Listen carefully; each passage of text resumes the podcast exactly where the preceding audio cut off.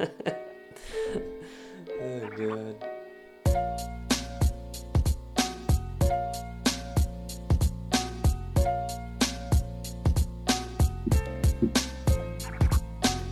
Warm up's not really, but when I woke up this morning, I was feeling pretty dangerous.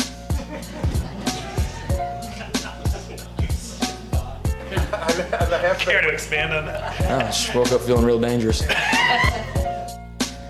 All right, guys, welcome to the Oklahoma Breakdown podcast brought to you guys by SB Nation's Crimson and Cream Machine. You can find us on iTunes, Spotify, Stitcher, Google Play, Google Podcast, wherever you can get a podcast. Give us a five star review and rating. We'd really appreciate it because it makes us easier to find. I'm your host, Kamir Marabian, joined today on this wonderful Tuesday with Jack Shields. How's your How's your week going so far? It is not too bad. It's, I mean, other than Did you lose power last night? It kept flicking on and off. Yeah. Like, but yeah, that was like a little inland hurricane. I wh- who was it? Mike Morgan called it an inland hurricane. Yeah, Mike Morgan and David, Payne, said called it- something similar. and then um, Damon Damon Lane. Damon Lane, because Mike Morgan and David Payne said inland hurricane. Damon Lane was like, "Guys, this is not an inland hurricane," and I thought that was the funniest clapback of, you know, these guys go back and forth. This is the funniest thing. Mike, my, the weather wars are a real thing Yeah. here in Oklahoma City. I apparently mean, the podcast wars are too because. Jay, uh, Jason Kersey, I believe, right? In Yeah. The Athletic, they just came out with their OU podcast. I'm sure it's pretty good. I'm yeah. sure it's going to be good. We're gonna have him on to promote it sometime. yeah, it'll be, sure, it'll be yeah. great. And uh, and uh, Brady, you know, with his inside OU stuff, that's really that's and having Rufus on and John Hoover. That's been really good too. Yeah, absolutely. there's a lot of good podcasts out actually. Listen to all of them. Yeah, for real. Um, but yeah, my the most inconvenient thing for me from last night was besides my big tree in the front yard that you've seen that like it's blown limbs. There's a lot of limbs all over his it's, front it's yard. Stupid. Uh, but was I was trying to do laundry, and the damn thing knocked my power out like four times, where it just goes down for a brief second and comes Yeah. back up. So like I'd have I had to restart the dryer four or five times, and then just like pray it didn't go out out of power when I went to sleep and when I woke up because I was wearing an outfit in the dryer the next day. That was that, that's like first world problems, but I mean that's that's really what the only thing I I had an issue with. It was just frustrating because we had tornadoes and it's almost September.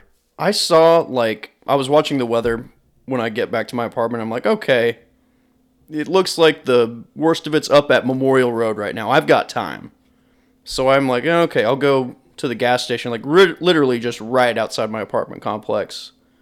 Get a 12 pack. I get there, everything's fine. I'm walking outside, and it's a hurricane. I, I, I I got drenched like during the worst of it. It was. I mean, It was a I- frustrating thing. I was I was just more annoyed than anything.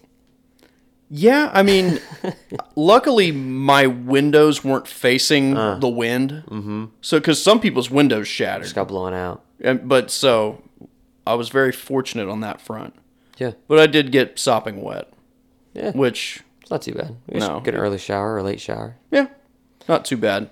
But uh, I had my beer, so mission accomplished. But this week, it's like so. Like last week was kind of game week because he had two games, which actually turned out to be actually pretty thrilling finishes between Miami and Florida and Arizona and Hawaii. But this week is officially game week as far as all the games being played on Thursday, Friday, Saturday, and of course the one that we're going to talk about pretty soon, the one on Sunday, the only one on Sunday, and it's another game on Labor Day that people aren't talking about. It's just like what four days of straight football? No, five days. pretty much. Thursday, Friday, Saturday, Granted, Sunday, Monday. the Saturday slate kind of sucks. There's not many It's not games. that great. There's not uh, really the only good games that I'm going to watch. Of course, we're going to go to the Oklahoma Houston game and then Oregon Auburn, That's a decent one. maybe Florida State Boise State if you're interested in like being I don't know. I don't know how good Boise is anymore. One thing that is very intriguing to me: the Mack Brown Will Muschamp Bowl, uh, the UNC South Carolina game. Really? Oh yeah, I didn't even That's some bad blood right there. I just like missed I didn't even I glossed over that. yeah, playing in Charlotte, Ah, which is essentially on the North Carolina South Carolina border. I didn't even think about that. Yeah, that, talk about a having a chip on your shoulder if That's you're Mack awkward, Brown. Holy yeah. hell. Or Will Muschamp, you know.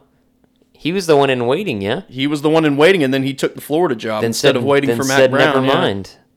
I can't wait any longer. Let me go to Gainesville of all places, the most trailer park university in Florida. That's true. That's definitely true. But it's game week. Uh, it's Gainesville isn't that bad. It, it's kind of like a it's like a swamp version of Norman, but if Norman wasn't attached to Oklahoma City. It's it- like a it's terrible weird, but it's it's not bad. It's got like a good music scene and stuff like that. I mean, it, it's pretty cool. There's some you just bars. said the swamp version of Norman, except it's not attached to Oklahoma City. Pretty much, yeah. It's a shitty city. like, let's be honest here. It's, no, I mean like like it's uh, it's a cool college town. It really is. Yeah. Like it's it's it's legit. I'm a fan, even though I went to FSU. I'm I'm a fan. yeah, that's fine. But uh, It's it's it's better than Tally. I'd say that. okay. That's fair. That's fair. tally nasty favorite season openers. It's the season opener, and I was looking. I was looking at a lot of season openers in a lot of the games that Oklahoma's played in that I've been a part of or I've just seen. A lot of the big time ones, Oklahoma's actually lost as far as the They've lost or they've come out flat. I remember that Yeah. Utah State game in 2010. It's gross. UTEP, and The- not long after. The vibe walking out of the stadium after that Utah State game in 2010, it was it felt like a loss. Just the way people were hanging their heads and stuff like that. I remember like we were oh man, this is weird. We were walking back to my house and we were with a group of girls and a dude who was fed up with the uh, pedestrian traffic in front of him hit one of the girls we were with with his car because he was all mad. He was all hot and bothered about the OU game Sounds like a and the traffic. Like, that was God. I, I sounds like a daily that. routine at TCU practice. We're bringing up hit by weird cars. memories. Yeah, I mean, because like I'm thinking about like prominent games that OU begins um, that are like more than just OU, like Utah State, right? So OU BYU was a loss. OU Houston NRG was a loss. OU uh, TCU when they were still in the Mountain West, I think, 05, conference, yeah. conference uh, USA or something like that. That was a loss. And I just looked at like a lot of games that had any sort of substance whatsoever. Game one, they've been a loss since the early 2000s, and um, so I, I'm thinking about like my favorite season openers, not necessarily like home openers, but season openers. And uh, I can't think past my uh, well, I just weird had a weird stutter. My first game I actually attended was in 2001, and it was a home opener uh, against North Carolina with Julius Peppers. Oh yeah, that was the one where they gave out the sombreros to the students. Yes. that was a weird one. Yeah, they gave it some brothers to students. Uh, Julius Peppers was in that game. Yeah, he had a pick six. OU was killing Yeah. them early. North Carolina came a little close, and then OU just finished them off in the end. And like right after the game, there was all kinds of rain. It was like a torrential downpour. I do remember that. Yeah, But that that's probably my favorite game opening or season opening game for Oklahoma that I can remember. What about you? Like did season opening or I would opening? go the year prior to that against UTEP just because I was that was the first game where I sat in my parents' seats. Uh-huh. The the they I guess they were like essentially the last people to get season tickets in 2000, which was like after that it was a waiting list, so they got really lucky. But like uh, they were right down in the uh, bottom, the southwest corner. That was it, like right by the ramp. Okay. Okay. And there were a bunch of really cool touchdowns on that end. Mm-hmm.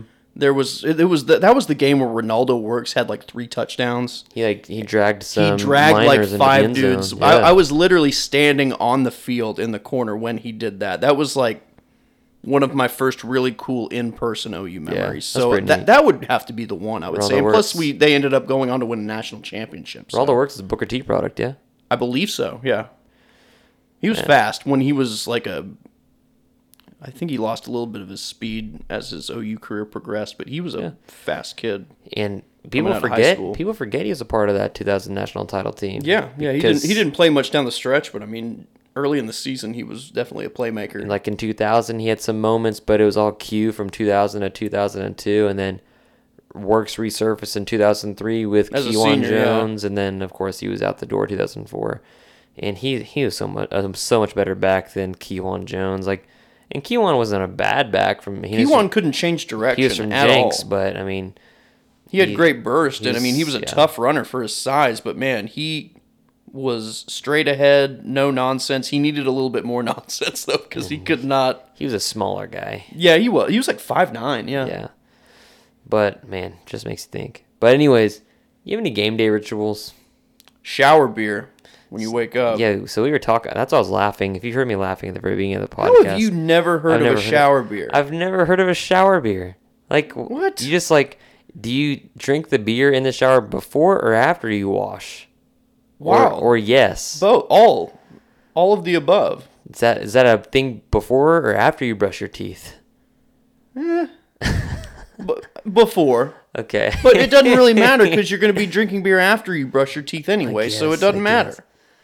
Man. Game day, baby. I've never You- yeah, and it's usually like a, a cheap beer, like a PBR. a PBR or a Natty Light, some you know salt of the earth beverage, but it just tastes really good in the shower. Just does. Do you have any game day foods that you're always eating, or is, is shower beer the main ritual?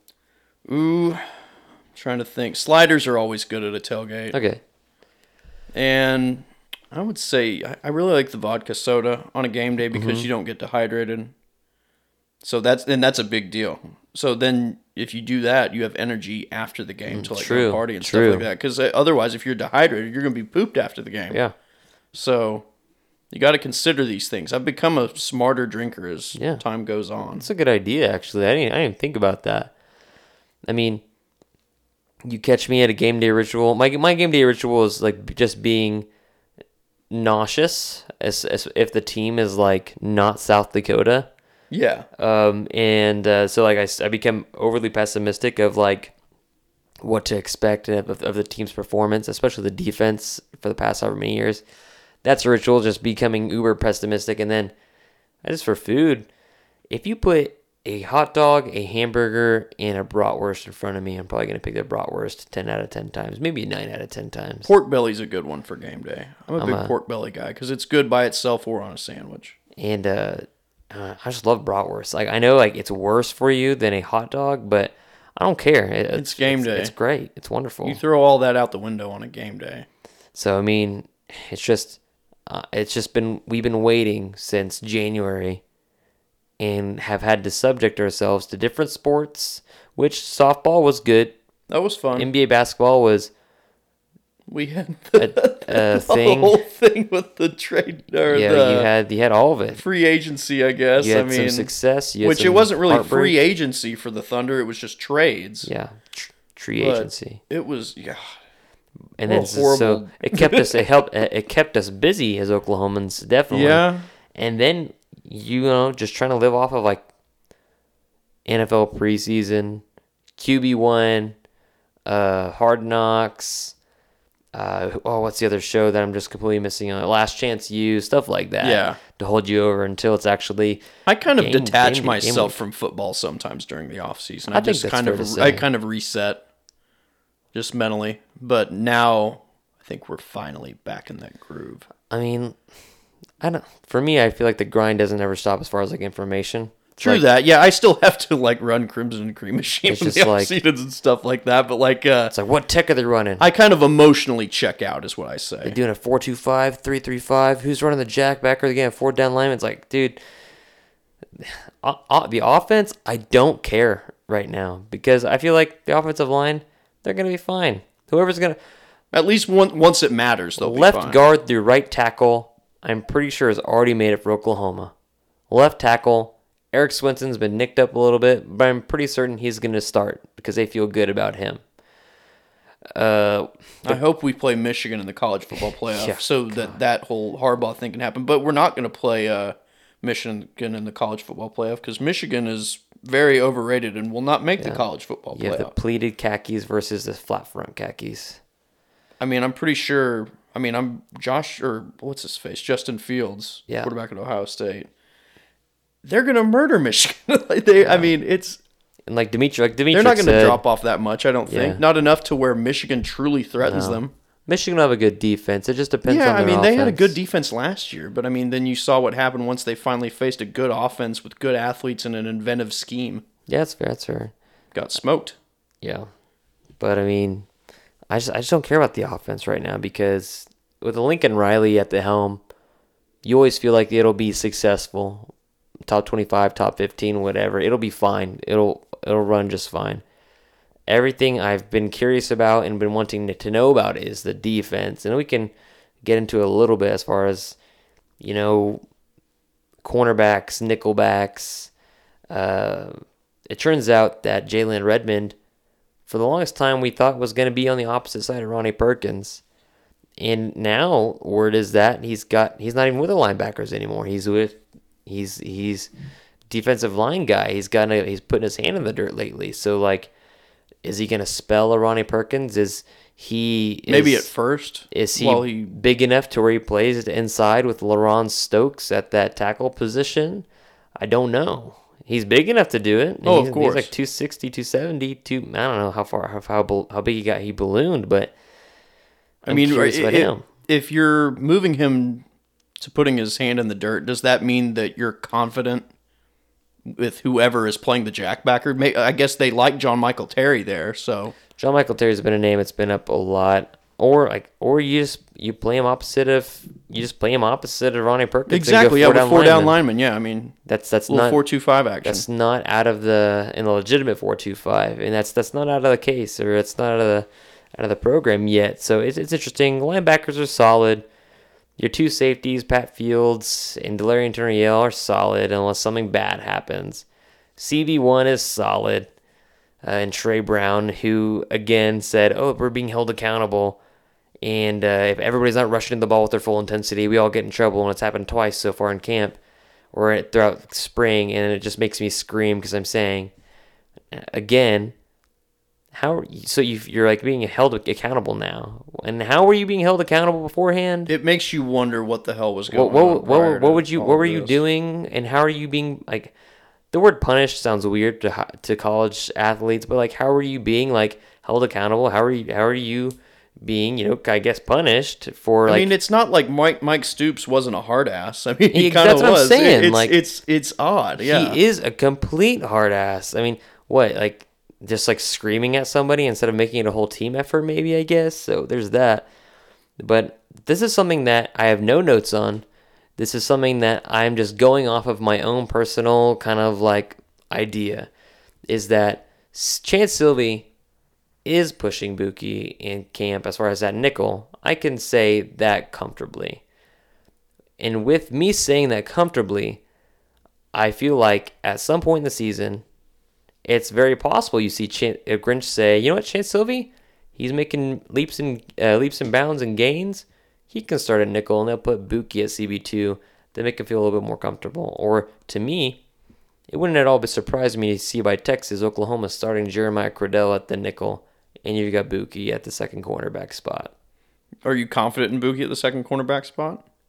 I'm more Does com- does he fit the mold of what Alex Grinch wants as a cornerback? that's the thing. Obviously not. Oh, granted, height wise. how much do the current cornerbacks fit Yeah. that mold? So it doesn't really. I mean, he matches Tre Brown. Like, Yeah. they're kind of the same size. yeah, pretty much. And they're both really physical backs. They're just smaller. Shorter for sure. Bookie's not nearly as fast as Tre, and that's No. kind of an issue. Tre can move. Yeah. But man, you put Bookie on a you know five foot eight with cleats, five foot nine and a half maybe, and you put him on a tight end over the middle instead of a wide receiver. It's like six two. It's not gonna work. Uh, sir. so I mean, I feel I feel more comfortable with Buki at cornerback with safety help over the top than maybe with a slot receiver over the middle with no safety help really, or a tight end down the seam with not a lot of safety help. I mean, that's just my thought. What, what are your thoughts on that? What, if that were to happen, what would you think if Bookie was CB number two? I mean, what would that say about Jordan Parker? Apparently, he's been making strides. So I mean, why? I mean, That's fair. That's a fair question to ask. see, that's sort of what gives me pause about that whole theory. Is that Parker apparently has been Parker's been good. Yeah, he's been good, and you also have Parnell Motley there. So, Motley's is very experienced, so trying to get the best talent on the field, yeah, or like Bill Bedenbaugh says, not necessarily the best talent on the field, but the best five that work together. There you from go. CB one to nickel to the safeties, the ones that communicate. they're the gonna best. tinker around. They have plenty of time to do that. I mean, you're playing South Dakota State in the second game, and then You're you're, gonna see playing everybody playing. UCLA in the third game. That which I know Chip Kelly's running things, but that offense is not. I'm taking uh, a wait and see approach on UCLA. It it's tough, man. I'm taking a wait and see approach. it seems like he hasn't been making the splash that people assumed he might make. Chip Kelly was never a great recruiter. He never was, but it seems like he's not even getting the guys he wants. You He's know what I mean? At Oregon, he was getting the guys he wanted. they that have Nike. They have. Nike and like 80 uniform combinations in Oregon. Was hot and cool, and now you just have UCLA, who's like the little brother to USC. That's true, but you're located in, a prime recruiting you're area. located in Pasadena, or at least that's where you play, and you're you're located in Hollywood, Beverly Hills. It's where all the rich girls, the the white girls with blonde hair and the fancy cars, the Mercedes, and all the Teslas are. I mean, that's great. And but man, Sean Diddy Combs' son went there before P Diddy went and chased a football coach with the kettlebell. but I mean, it's just like, why would you? go- What what serious person goes to UCLA to play football? Nobody, Troy Aikman. dude. and that that's the thing about hit, UCLA's history. That was is a little tongue in cheek there. UCLA's history is good, but they haven't been relevant since the last time they beat OU when they had Maurice Jones-Drew. That's true. No, they were pretty good uh, for with Mora for a few years there when he he was really hitting the ground running with the recruiting at that point. Like right when this game was scheduled, Yeah. he was getting top ten classes, which is something you can do at UCLA. Yeah. There's precedent for that. and they've got all the cash that they can throw at people. Mm-hmm. And especially with USC wasn't performing that well. That's true. That's part of it. Granted, they're down right now, so I mean, but like you, you're always going to be second fiddle to USC no matter what in football, yeah. in football. I mean, basketball they can pick and choose if they wanted to, if they had a good coach, or I guess women's softball. That's But- true. They're good at that. But I mean, I don't know. firsthand on that one. I'm a, I'm a, I'm gonna wait and see on UCLA, but OU Houston on a scale of one to ten, how nervous are you about this game in Norman? Ten Mm, I would, being most nervous. I would say six point five. okay, that's that's relatively Which, high. and it's just because of the defense and the fact that it could theoretically be a shootout. And if it is a shootout, then it could potentially come down to a few turnovers or something like that. Like if Oklahoma's defense isn't able to get all the turnovers at once, like it's obviously is its stated goal, of Right, getting you know two right. turnovers per game or whatever. But uh, if that doesn't favor Oklahoma and Houston's able to do some things on offense, which is very, very, very possible because they have a very talented quarterback and a pretty good play caller. And so it could be dicey, but at the same time, I'm so confident in Oklahoma's ability to have its way offensively mm-hmm. that I'm just I'm not too nervous about it actually being a loss, but it could be dicey, is what I'm saying. yeah, I'll give it a seven right now where I'm at. I mean, I don't feel comfortable. No, Uh, it shouldn't feel comfortable. I don't, I don't feel comfortable because I just keep on getting flashbacks of NRG in 2016. Not that this is the same Houston team. They don't have an Ed Oliver. They don't have a Greg Ward. But I think I think D'Eriq King is D'Eriq King Greg. was a wide receiver in that game, had three catches. Really? Yeah. Wow, apparently just blocked that out of my mind or just I, I haven't about it. rewatched that game since the, the only thing I've rewatched from that game is Dakota Austin tackling the wrong person. God, he was he was like blocking an OU player while he tackled him too. It was pretty bad. But Epic. I just keep on thinking about Greg Ward. I keep on thinking about some of their playmakers. Uh, Ed Oliver just completely crushing the middle of the OU uh, offensive line, Yeah, he was for real. And uh, of course this this team is nowhere near as talented in the trenches as and at linebacker as they were in 2016. But you know, you just get antsy about it, and then one good thing I think is really cool is that OU is actually using Spencer Rattler to emulate a D'Eriq King. Because Rattler, I can tell you right now, he's a better passer than D'Eriq King, and he's got wheels. Are his wheels as good as Kyler Murray's? No, no, they're they not as good as D'Eriq King. Are they better than Baker Mayfield's? Yeah, he's mobile, and he's he's not like sneaky athletic. He's just athletic. So I mean, I think he's a really great candidate. Now, is he like as athletic as D'Eriq King? No, but is he is he up there? Yeah. So I think he's a really great candidate because he can punish you with his legs, but really make you pay with his arm. So it's testing both levels of OU's defense, uh, really at the front um, and in the back four or back five, which whichever you want to prefer. But I'm at a seven, and it's you know I'm kind of I'm kind of nervous about it. but we'll see. I kind of like being a little nervous. It adds a little drama to the whole situation. I It's the mean, coming in, if we're opening with South Dakota State, Yeah. I mean, how excited are you for Sunday? Really, yeah. It, it's it's the only game at night on ABC on Sunday. Everybody's we- watching. We get a chance to wear white the day before Labor Day. yeah. That's Very true. appropriate. I've got I got a I got a shirt in the mail today. It says OU alumni, and then it was a white shirt, and it had a little schooner on it. It was real cute. Neat. So I guess I could wear that. There you go. But uh, yeah. So I'm I'm, excited. I'm anxious. That's I mean that's what I that's me every week during an OU game unless it's Kansas or South Dakota. Like when it comes to the Rose Bowl, if UCLA is two and zero at that point, I'm gonna be really anxious. So we'll see how that game works out. But right before we take a break, uh, I'm going to talk about that we have some pretty awesome guests that joined us today on the podcast from the Scott and Holman podcast. Uh, they have really great stuff talking about the Houston Cougars, and then we'll just talk about the game in Norman on Sunday right after that. All right, guys, today we're joined by Dustin Rensink from the Scott and Holman podcast. Thanks for coming on. Yeah, happy to be here. Tell us a little bit about your podcast. Uh, why are you guys called Scott and Holman?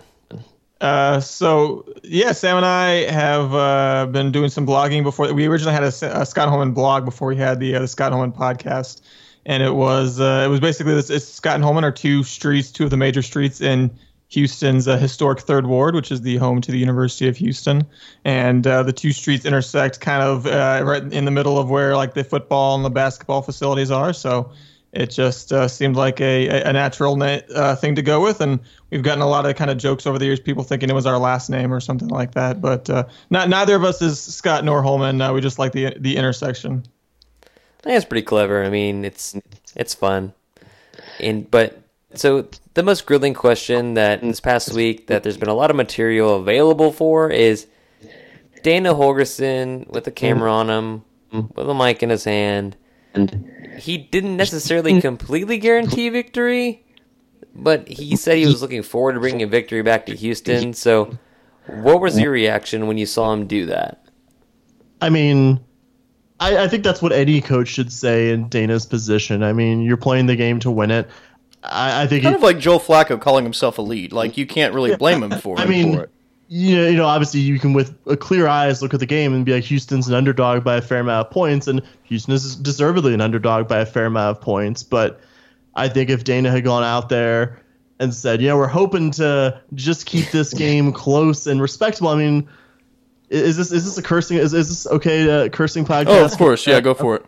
It- wh- how the fuck are you supposed to sell this team to a fan, you know, to a fan base that's True that. couple disappointing seasons if you're not going to at least like shoot for the stars. I mean, I I think we're all realistic about our chances in this game, but I mean, you play to try to win, even even when you were a pretty sizable underdog. Like I think U of H deservedly is. I mean, I I think a, it's also worth considering that w- when when he said that, he didn't say it at a press conference. He didn't go out of his way to find a media member and say it. He said it at the Cage Rage, which is like an event to kind of get the students out and get everyone fired up for the season. So I think he's playing to his audience there a little bit too, trying to get the students fired up. And yeah, like Sam said, you don't get them fired up with. Uh, well, we're going to give it our best and hopefully keep it within a couple of scores. You get people fired up with saying, "Hey, we, we intend to go up there and win."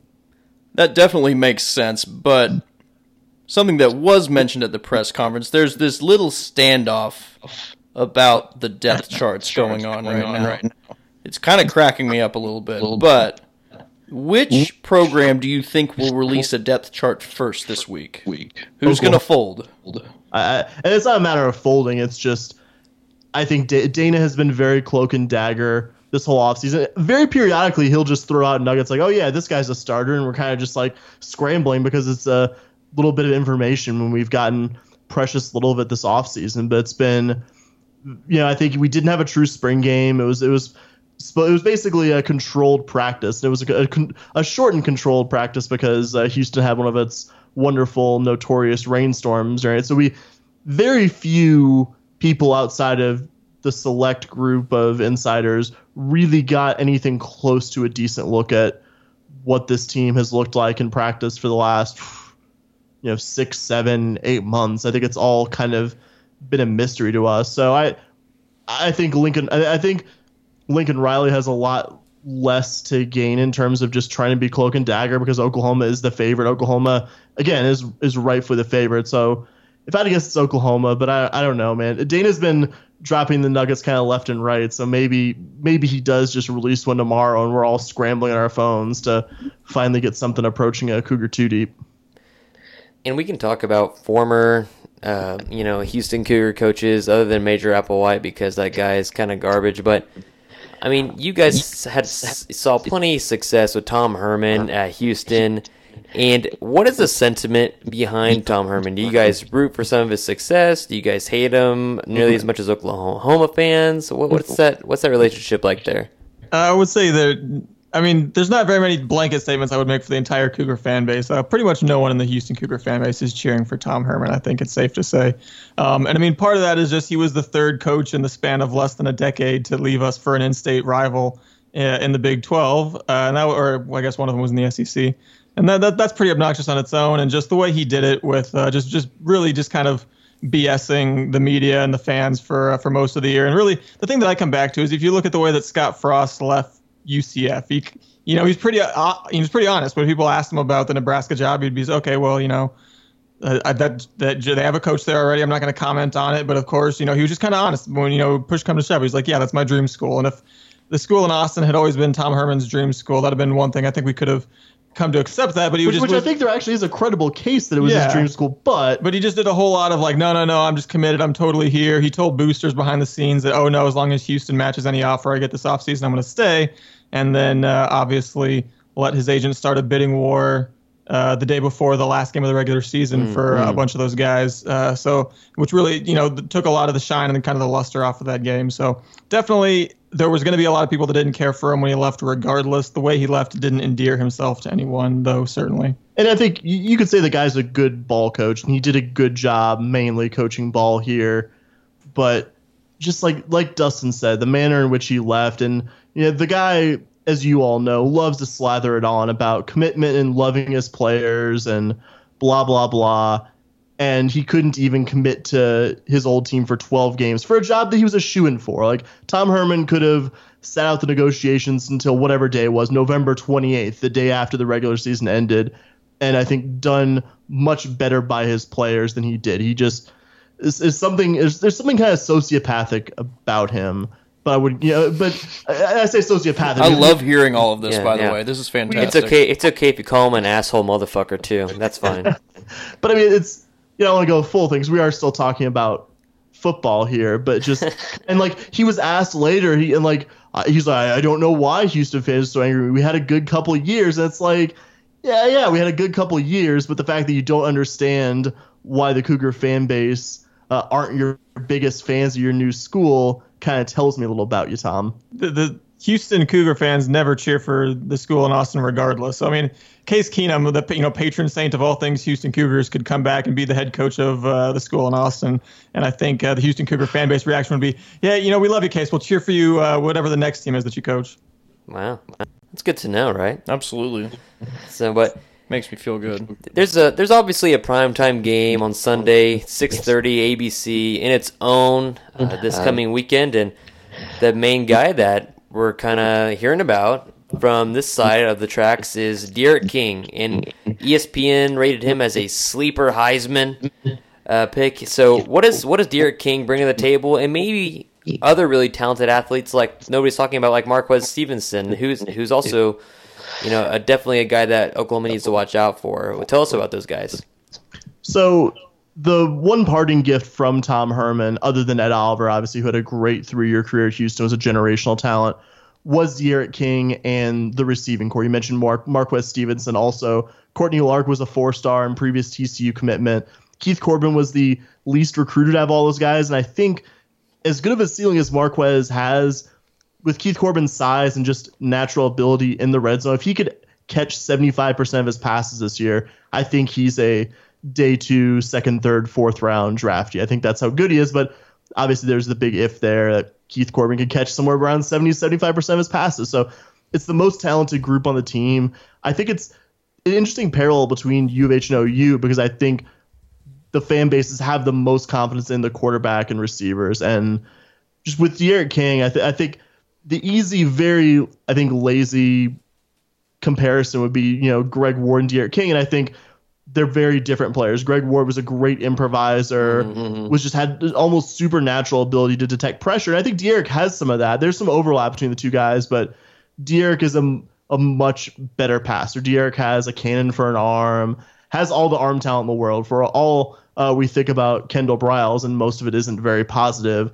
Last year's offense gave him a chance to really show off. I, I think one of the best handful of arms in college football. He he's a little guy, he's a quick guy, he's a good runner, but I really think the thing D'Eriq does best is pass the ball, and he can stretch the field like only a handful of college quarterbacks can do. I think the really exciting thing about the passing game is you saw, you know, the 50 touchdowns he threw or he was responsible for last year and in basically 10 games of getting injured. And all those receivers that we mentioned, they were all first year starters last year. None of those guys had really any starting experience. The wide receiving core was a huge question mark. Stevens, I think, had played in two games total yeah, prior just, to last yeah, year. Yeah, just injuries and guys hmm. being behind other guys in the depth chart. So uh, to head into this year, not only healthy after finishing last year injured, but then having a year where he's coming into having got to work with all those guys before, having got to work with running back Patrick Carr, who had a, a breakout season and was uh, was really good for the Cougars last year, and he returns this year as well. So um, it's not just D'Eriq King being one of the most exciting players in college football, which he is, but it's him having. Uh, you know, reasonably experienced offensive line in front of him, and a lot of uh, exciting uh, playmakers in the skill core as well. So the big thing that this game is going to come down to, what I think, anyways, is how are the Cougars on both sides of the trenches? What offensive line, defensive line? Yeah, offensive line uh, is where I would say that's the unit I'm probably uh, more comfortable with heading into the season. The offensive line has three returning starters. A couple of those guys have been starting for three and a half, four years. Uh, the t- the two tackles, uh, Jarrid Williams and Josh Jones, are both uh, guys that were really impressive. Uh, Pro Football Focus rated them as I believe the top two pass blocking tackles in the uh, the American Athletic Conference last year. And then Braylon Jones is another returning starter on the interior line as well. And then they plugged the last two holes in the line with a couple of grad transfers.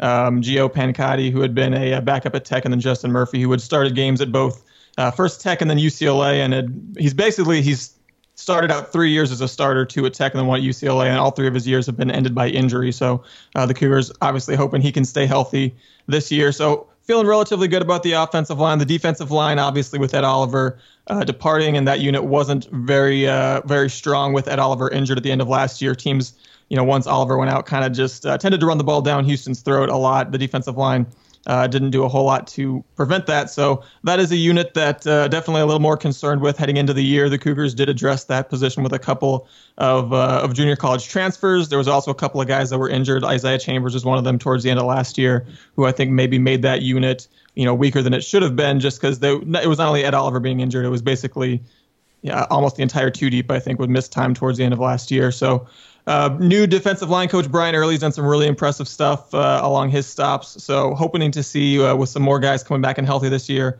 Hopefully we'll see a little more uh, you know improvement on the defensive line. But I would say I'm more more more optimistic at the offensive line if I had to pick one of the two. Because if I if I looked at it, you know, if I look at what most people are going to take away from last year's Houston Houston team, is because I look at it and I say, wow like holy shit, D'Eriq King is probably the best quarterback, and I've said this several times on the podcast that D'Eriq King might be mm. the best quarterback Oklahoma faces all year.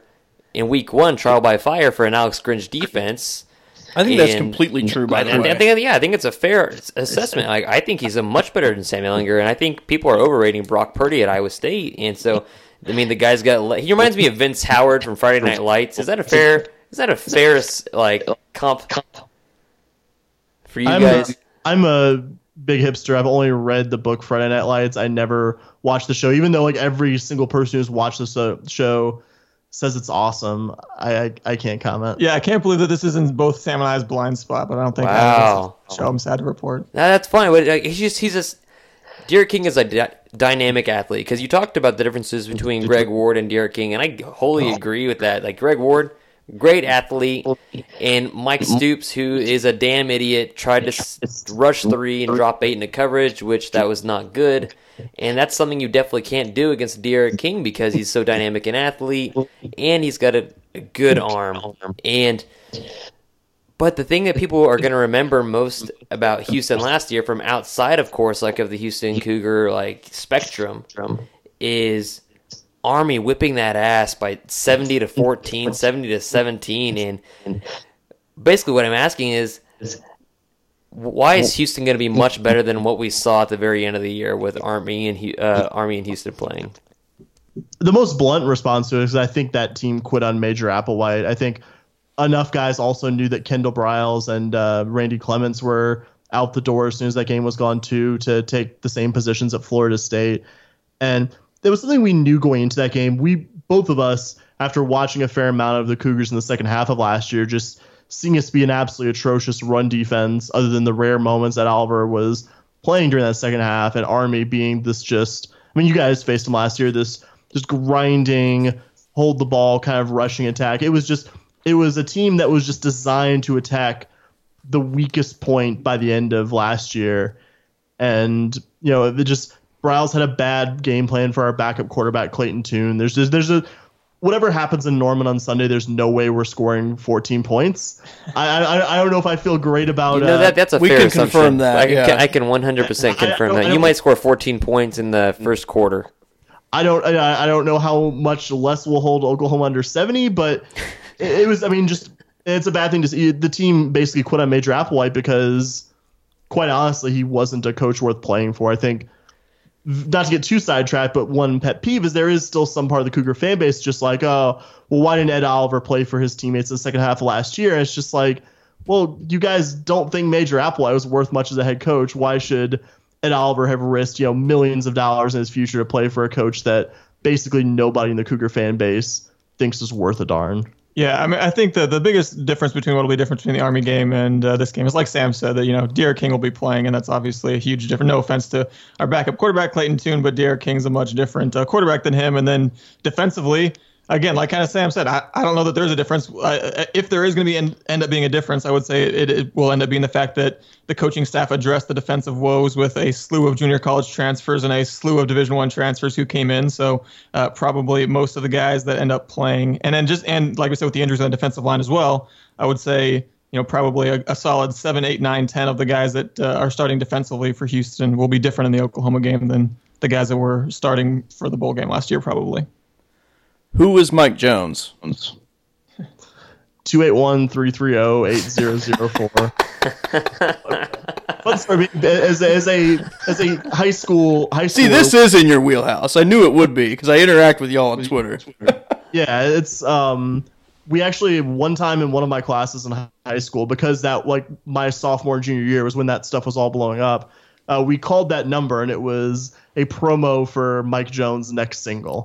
like the one time anyone ever because because people were always calling it because everyone had just gotten cell phones and thought it was super cool to call the song or call the number from you know that Mike Jones would say one in every five bars in a song. So m- m- I'm familiar. Just say I'm familiar. Who is your favorite Houston rapper of all time?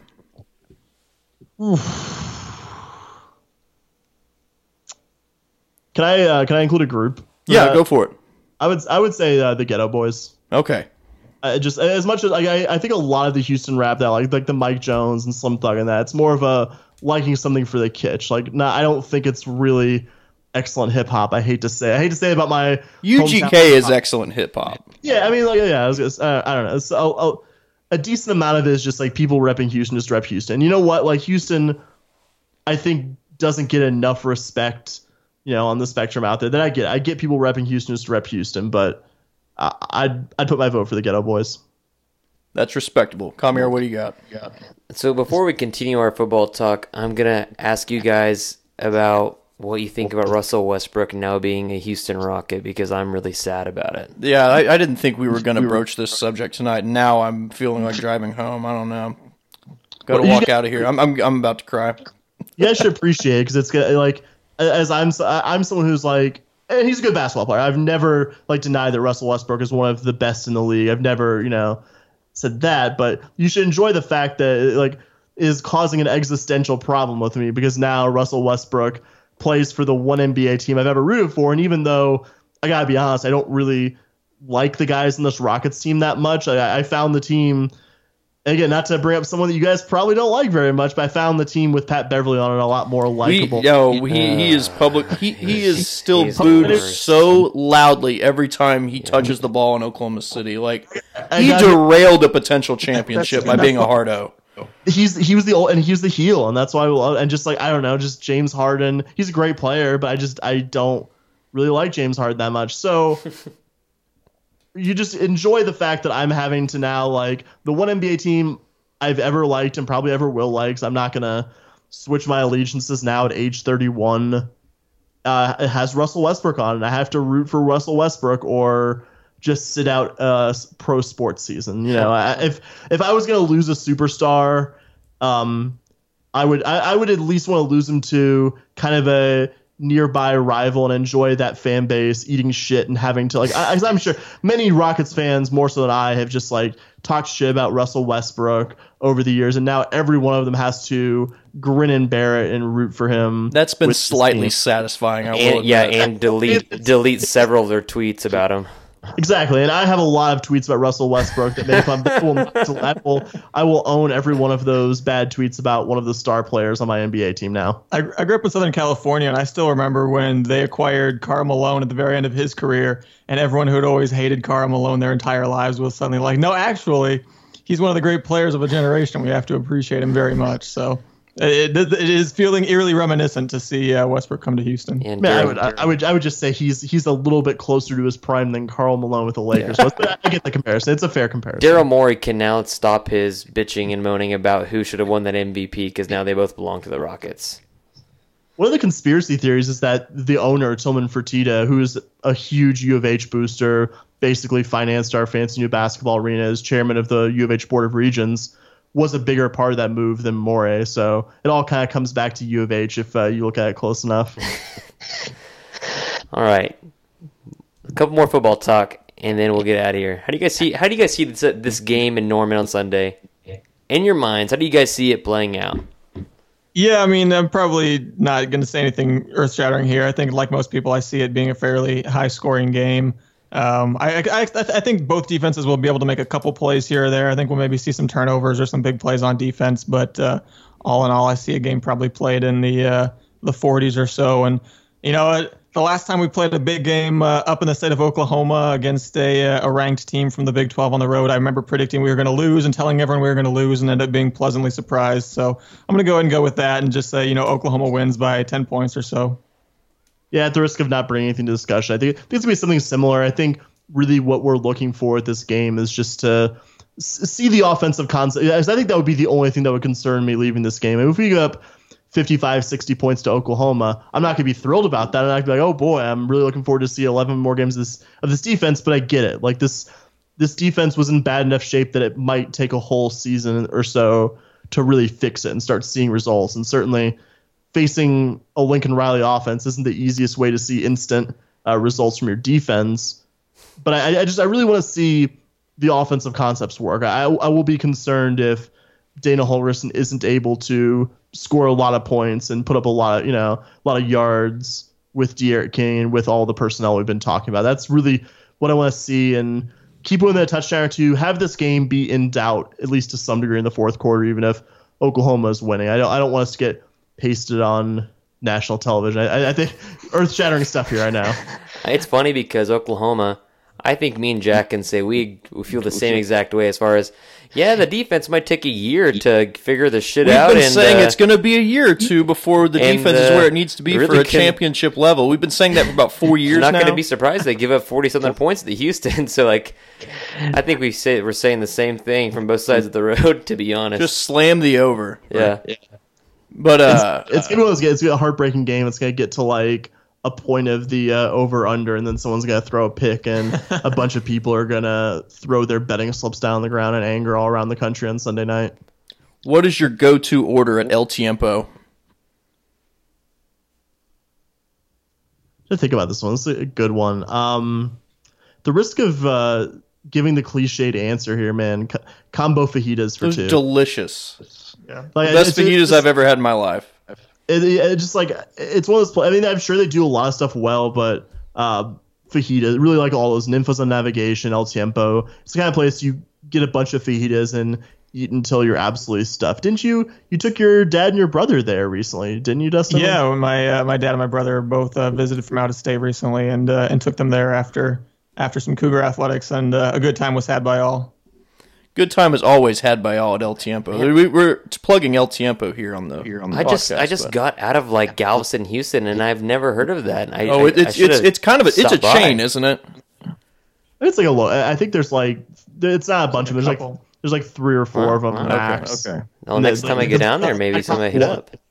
Yeah, iconic one there is like a little bit like probably five minutes east of downtown, and it's right across the street from the other place I mentioned, uh, Ninfa's on Navigation. Which I've- yeah. Sooner fans in Houston, if you hit either one of those places, you will get one of the best Tex-Mex meals of your life. They're sort of related, right? There's like similar ownership, right? I think so. I don't know the ins and outs of it, but I think so. Got one more question for y'all. How many Houston fans would you expect to make this trip to Norman, Oklahoma? I, I think the Cougars will have a respectable turnout. It might be kind of a hard ticket. I've talked to a couple of Cougar fans that are just uh, a little bit scared off by the fact that you know with the high demand, obviously it's a huge game with it being the only game on and on Sunday evening being the the season opener for both teams. The debut of Jalen Hurts for Oklahoma. So I think the price point might scare a few people off, and I think just given the way that uh, the defense played towards the end of last year, that might scare a few people off. But uh, the, you know, I think the Cougar fan base is kind of growing into itself uh, with the, over the last uh, few years of recent success. So. I'm, I'm guessing, you know, uh, the good news is we'll at least be able to tell, right? Because Oklahoma is doing the white out for that one, so all the red Cougar shirts will actually stand out. So I guess, I guess we'll be, at least we'll get a good answer. But uh, I, I think the Cougars will bring a bring a respectable number north. Before we get out of here, what's your guys' score prediction for the game on Sunday? If I had to, we're not we're not big score prediction people, but if I had to, I would say this is this is a head, not a heart pick, but I would say probably 48-38 Oklahoma. Yeah, it was uh that was literally the exact score I had in my head. That kind of freaked me out. I just did a double take right now because that was that was literally the number I was about. That's we've clearly been hanging out too much together, Sam, because you literally took the numbers uh, Some kind out, out of my head. some there. kind of horrible Houston mind meld going on here. Yeah, no, like I, I have 48 42, so right around you guys, man. Great minds. But hey, before we get out of here, tell us and everybody else listening where they can find your stuff because you guys do some great stuff at the Scott Holman podcast. Hey, thank you. Yeah, we uh, you can find anywhere you uh, get podcasts. You can search Scott Holman podcast. Uh, obviously, even if you're not a Houston Cougar fan, I would encourage you to go back a few weeks. We recently uh, did over the uh, the summer. We did a, a trivia a trivia competition. We had a bunch of our kind of blogger and podcast friends come in, and so that I think will be a lot of fun, uh, regardless of whether or not you are a fan of any particular team. And uh, we love interacting with people, uh, f- you know, from all across college football on uh, on Twitter. We're big uh, Twitter addicts, so if you follow us at sh podcast, and because we're big dorks, we spell that P A W D podcast. So at sh podcast on Twitter. Uh, we try to be pleasant with uh, with people from any school. I can't believe you didn't mention that we had on Carl Lewis back in June. We also What? have- World's, world's fastest Did man. he sing the national anthem? yeah, we uh, we consciously avoided making any references to the national. Fun fact: He was also there. Was it? Yeah, Houston's college game day when Corso dropped the f bomb. That was Yep. the greatest moment in the history of college game day. That was fantastic. Carl Well, Lewis was a part of it. Yeah, Car- and Carl Lewis was a fill-in at the last minute. I think they had like a pro wrestler on, and then Wednesday that person backed out, and they're like, "Oh, well, I guess we'll just get one of the most decorated Olympians of all time." the It was a greatest U athlete of the it 20th was a U of H alum, which is just like every Cougar fan was like, "Yes, this is who you should have gone in the first place." And obviously, the game day turned out fairly memorable. Well, fellas, it's going to be a good game on Sunday. The the, the temperature is going to be 70. It's going to be a wonderful game. You guys going to are you guys uh, going to be able to make it out? Oh yeah, we are we are coming up. We've had our tickets for a while now. We are uh, pretty excited. So it's going to be a great day, great football weather, and uh, good luck to the Houston Cougars. And thanks for coming on the podcast, guys. Yeah, thanks for having us on. It was a lot of fun. Yeah, thanks, guys. Yeah, thanks. All right. Well, this Sunday, Sooners, Cougars, Oklahoma versus Houston, Norman, Oklahoma, 6:30 p.m. prime time under the lights. It's going to be 77 degrees by kickoff. It's going to be Better be. 60 something degrees by the end of the game. You're probably going to be probably freezing my ass off by the end of the game. It's like it's I'll take it, man. It's supposed to feel good, 67 degrees, right? But just because it's been like 90 degrees every day, it's going to feel cold. I can deal with that. I'll take that trade off. But uh, Oklahoma actually opened as a 26 point favorite, and the line went down not that long ago to 24 and a half. And you know, just talking with the Scott and Holman boys, and we'll talk about it later. Of course, they don't think that Oklahoma covers. I've I don't think Oklahoma covers, and we'll talk about Nor do our, I, yeah. our scores a little bit later. Um, what's the best case scenario out of after the game Sunday evening? Best case scenario, what happens? Like best case scenario for the season, is that what you're talking about? Or- sure, Okay. As far as Oklahoma is concerned, I'd say the best case, the absolute best case scenario would be winning a national championship, but that would only occur, I think, if something happens to Alabama or Clemson, Right. because I don't think they're quite there defensively to truly hang with either of those teams. Like, I mean, mm-hmm. they could maybe keep a game within, you know, two touchdowns, kind of like they did with Alabama last mm-hmm. year, but I still don't think they're going to make enough of a move defensively to quite get there in a year or two.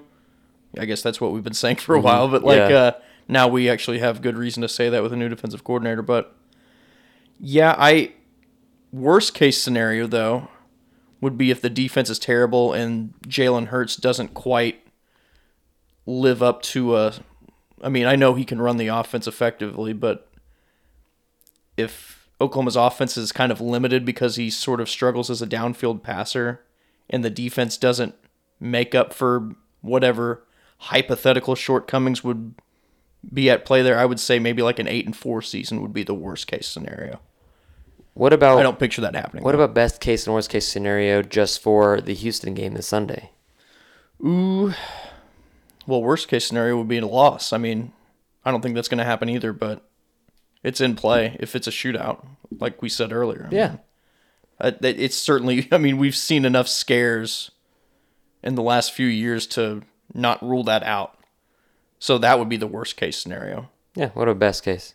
Best case scenario, I wouldn't go as far as like what happened last year against FAU. That's not going to happen just because D'Eriq King is the quarterback and not Chris Robinson. Yeah, So I would say best case scenario would be, you know, maybe holding Houston to 21 or 24 points or something like that and I then putting a 50 yeah. spot up.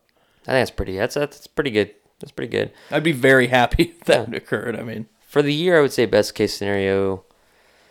I mean, man, it just depends on the defense. If they can actually be functional and at least average, I think they can get to the national title, not just a semifinal. Now, do I think they'll win it? Best case scenario, no. I don't. I think they're another year away at least. Worst case scenario, Jalen Hurts is still your starter by the end of the season, even though he's shown that maybe he's not as strong as he could be in Lincoln Riley offense, maybe as a Spencer Rattler. And um, Oklahoma goes like eight and four. Uh, they, they, they seems like we're on the same page games. with a lot of this. And then best case scenario, I'll take that Oklahoma Doe would beat Houston and they show out, maybe force a couple turnovers, uh, win something like 54 to 24. And then worst case scenario is obviously, and I've held I've held stead steadfast with this one. Oklahoma turns the ball over more than twice, they're gonna lose the game. They're gonna lose to Houston if they turn the ball over. People want to say Oklahoma defense, Houston's defense sucks. I'm like, okay, well, look in the mirror, pal. Uh, well, Houston's offensive line, they're missing starters. Oh, look in the mirror. And I'm not saying Houston has the same caliber of athletes or players by any means, but I'm saying, man, you can't make mistakes with a team that has that quarterback and those wide receivers. It's what's been the case for the past few years. There's no real margin for error offensively. Yeah. There's pressure to score on every possession just because of what the defense is. Now, should you be able to, should your offensive line be able to lay on them by the second half because of the sheer talent and size? Yeah, you should be able to outgrade them in the trenches. But worst case scenario, that that that situation is in play for the game if they turn the ball over more than once. It can get terrifying real quick. Um, what are you thinking about this game defensively? Like, what what game plan would you deploy if you were an Alex Grinch? Well, you're going to have to be aggressive. I mean, you saw what happened three years ago when you rushed three and you dropped eight guys against a really talented Houston quarterback. This is an even more talented Houston quarterback. You have to be aggressive. But Greg Ward can't throw the ball. That means we should just rush three, right? Uh, see how that worked out. the I mean, worst. but yeah, it's basically Grinch is going to have to do everything he's preached. Essentially, he's Yeah. going to have to, you know, you know, deploy more than three rushers, obviously, which seems reasonable. Seems like it's something that will happen. But, and I think, yeah, and and offensively, I would say that I expect Oklahoma to score at least somewhere in the 40s, at Yeah. least Yeah. Even with a new quarterback and a largely new offensive line. I think that's very reasonable. I think defensively, you've got, like you've said, got to bring pressure because uh, you've got to disrupt timing for D'Eriq King. You've got to create negative plays. If you're not creating negative plays against a team like Houston, it's gonna be it's gonna be tough sledding for you because if you're constantly at third and five or third and four, D'Eriq King's gonna make you pay with his legs, or they just gonna have just simple guys that sit up in the zone and guys that go over the middle. It's gonna be too easy for them. And Greg Ward, not Greg Ward, D'Eriq King, excuse me. He's shown that he, uh, or at least last year, he's probably matured since then, but he's shown the ability to panic if he gets chased and has made just some errant throws. But if you create negative plays, that creates opportunity for longer throws downfield, which creates opportunities for interceptions and takeaways and forced turnovers. So you have to bring the pressure. You have to. And offensively, expect them to run the ball quite a bit. Um, I'd be surprised if Jalen Hurts exceeded 25 passes. Uh, even with that new offensive line, it sounds like it's coming together well. Uh, I would I would be very surprised if again if Jalen Hurts passed for more than 25 times because they in the trenches should be able to just run and road grade Houston's guys. Maybe not in the, early in the first quarter, but they'll start leaning on them in the second quarter and from subsequently there on, and uh, keep D'Eriq King off the field, keep that offensive offense out of a rhythm. And um, so I guess we can go to prediction of score. I already gave mine earlier, 48 to 42. By no means is that OU covering, and I think that's going to be some. Uh, there's going to be some fireworks after the game with fans being pissed at Alex Grinch, even though, you know, this is probably one of the best offenses you're going to face all year. And the offense, like, what are you going to take away? They scored 48 points on a bad team, on a bad defense, anyways. What What's your prediction of your score? I would say 52-38 Oklahoma.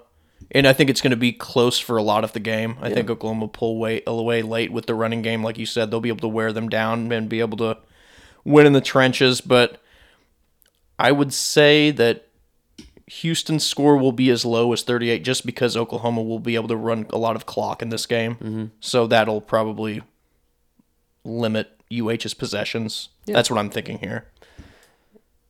My real question is I think a lot of people expect Oklahoma to win. Even the guys that Scott and Holman expect Oklahoma to win, but they also expected Oklahoma to win down in NRG. Is there anything we can learn about Oklahoma from this game? Defensively, I think you know they've been preaching so much about doing the little things right. Mm-hmm. We can see a little bit of that. I mean, how much are they rallying to the ball on each possession? How are they turning around for the ball? I mean, Yeah. basically the fundamental things that have been preached as changes from the previous regime. You should be able to see a lot of those things right off the bat. yeah. Now, how effective the unit will be in general, maybe don't make sweeping generalizations about one game. But yeah. but those little things, I think you will. could. Yeah. Oh, well, yeah. Of course. But like, uh, yeah. I mean, just the little things we were talking about, Mm-hmm. essentially. I think I don't think there's a lot you can learn from this game, and I think there. I think honestly, this game is a no-win situation. You win the game, you're supposed to win the game. Of you're course, favored yeah, by you're you're, favored favored, by by 25 or 25, whatever, damn yeah. points. So you win the game. Woohoo! Great for you. You won the game. You were supposed to win by that much. Vegas said you're supposed to win by that much. Um, you get you. The game is close, and it's a kind of a shootout. Well, you won the game, but you have lost the PR move, especially with the fans. As far as the fans are going to be pissed at Alex Grinch. Well, well, they brought you here for a reason, and uh, the defense still sucks, even though you know it's a it's a it's a we live in a society that it's a very like, please me now sort of situation. Of course, and And- people are also pretty stupid, so they're going to rush to judgment. It's just it's unbelievable to me, but they're they're in a there it, when it is a shootout and when D'Eriq King does put up 30 something points, it's going to be people are going to be pissed. Even though they're not going to realize how prolific of an offense that Houston has, it's still Houston and that that's a no-win situation. Of course, if they lose, we all know that it's just going to be a, the worst day since the last time they lost to Houston. And uh, or the la- the worst day in Norman since they lost to Iowa State. And um, I think it's I think it burns even worse that it's Houston because Oklahoma fans inherently are usually Thunder fans and they already hate Houston enough for NRG and the Rockets and now another Houston. But it's just, I feel like this is just a no-win situation going on for Alex Grinch and Lincoln Riley, and it, it's a tr- it's a trial by fire for Alex Grinch and his unit. Like Dana Holgorsen, who has torched an Oklahoma defense several times in several years, he never got a win at West Virginia, never got that win, but he always beat the he always beat the hell out. I just of killed a fly that's been tormenting us yeah, the whole it's, time. It's been it's the Victory, worst y'all. but he's always scored points in Oklahoma on Oklahoma. Besides that one year with the Trevor Knight stuff, and uh, he knows Oklahoma well. He doesn't know Alex Grinch that well, but it's Oklahoma's personnel, and you also have um, a couple other things at play, and it's just like there's there's just a no-win situation.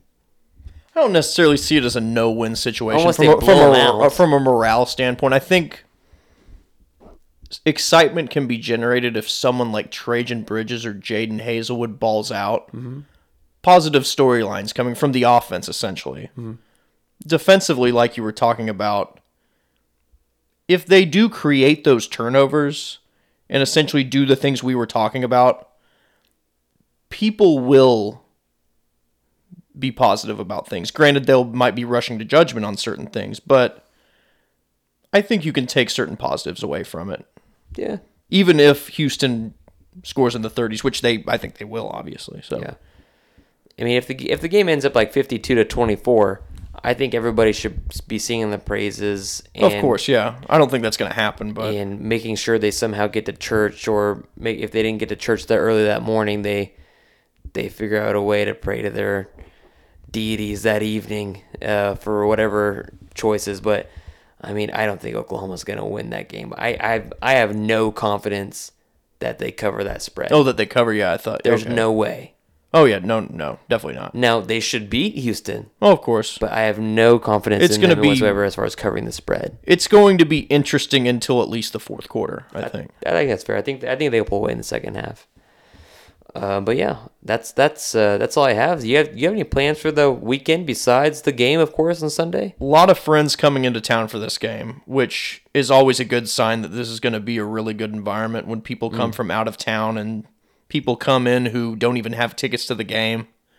It's going to be fun. Like people are coming in on Friday, the game's on Sunday. It's going to be a whole very entertaining weekend. And that's after we get to just lounge around on Saturday and watch all the other college Of course, games. that's going to be fantastic. I mean, I feel like we're winning in every way here. yeah, college football Thursday, a little bit Friday, Saturday, Sunday, and then on one on Monday. There, yeah, there's some really decent games on Thursday too. Yeah, so that's there gonna be are. nice. There's I got my fantasy games. draft on Thursday too, and I'm the defending champion. Oh, so. I, I had my fantasy draft the other night. how'd it go? Did not go well for me. I'm pretty sure I'm, there's an eight. It's a ten man league. I'm pretty sure I'm finishing eighth or ninth. Have you ever won it before, I've won once, but it's because everybody else's players got hurt and mine stayed healthy. dude? I drafted Le'Veon Bell in the first round last year and still won my league. Uh, wow. No excuses. Would you somehow pick up uh, James Conner? Yeah, I did. Bastard. Picked him up in waivers. That's unreal. But man, that's that's about it for me. You got anything else? Like I'm good. All right. Well, check us out at crimsonandcreammachine.com. We're actually working like on a big joint article thing with like predictions and other things for you guys. It's It's actually long. It's long. It's gonna be really cool. You you might call some of us bold. Some might call it stupid. I don't know. You decide. I was looking at last year's. There were some cold, cold takes in there. Maybe the we should. Bookie winning Big 12 Defensive Oh, Player of the Year. God, Mercy, mercy, mercy. we should expose expose them. I think it was Austin Brown who said that. Yeah, let's expose them. But yeah, follow us on crimsonandcreammachine.com. There's a lot of cool stuff dropping there. Uh, follow Jack at CC Machine or at J Larry Shield on his personal account. You can follow me, call me Amarabian at K Marabian CCM. Follow Alan Kenny at Blatant Homerism. He does He's going to start doing some gambling podcasts podcast. for us He- as well. Yeah, he and his brother. No. Ooh. Yeah, yeah. Ooh. We're going to get some fights on the air here. I'm so excited. That's going to be fun. Yeah. the Kenny and- boys at it again. Yeah, and he just dropped a podcast the other day, uh, talking about Alex Grinch. Yeah, yeah. Jason Kersey on. no in uh, like uh, why Alex Grinch has a no excuse kind of policy and talks about Alex Grinch's kind of family growing up and it was really insightful honestly about Absolutely. why he is the way he is and why he's so intense uh, it's it's a good podcast if you guys haven't checked it out you certainly should but you know check us out on all your podcast apps. Give us five stars. Got a game this Sunday. I'm excited. It's about time. That's it. See you guys later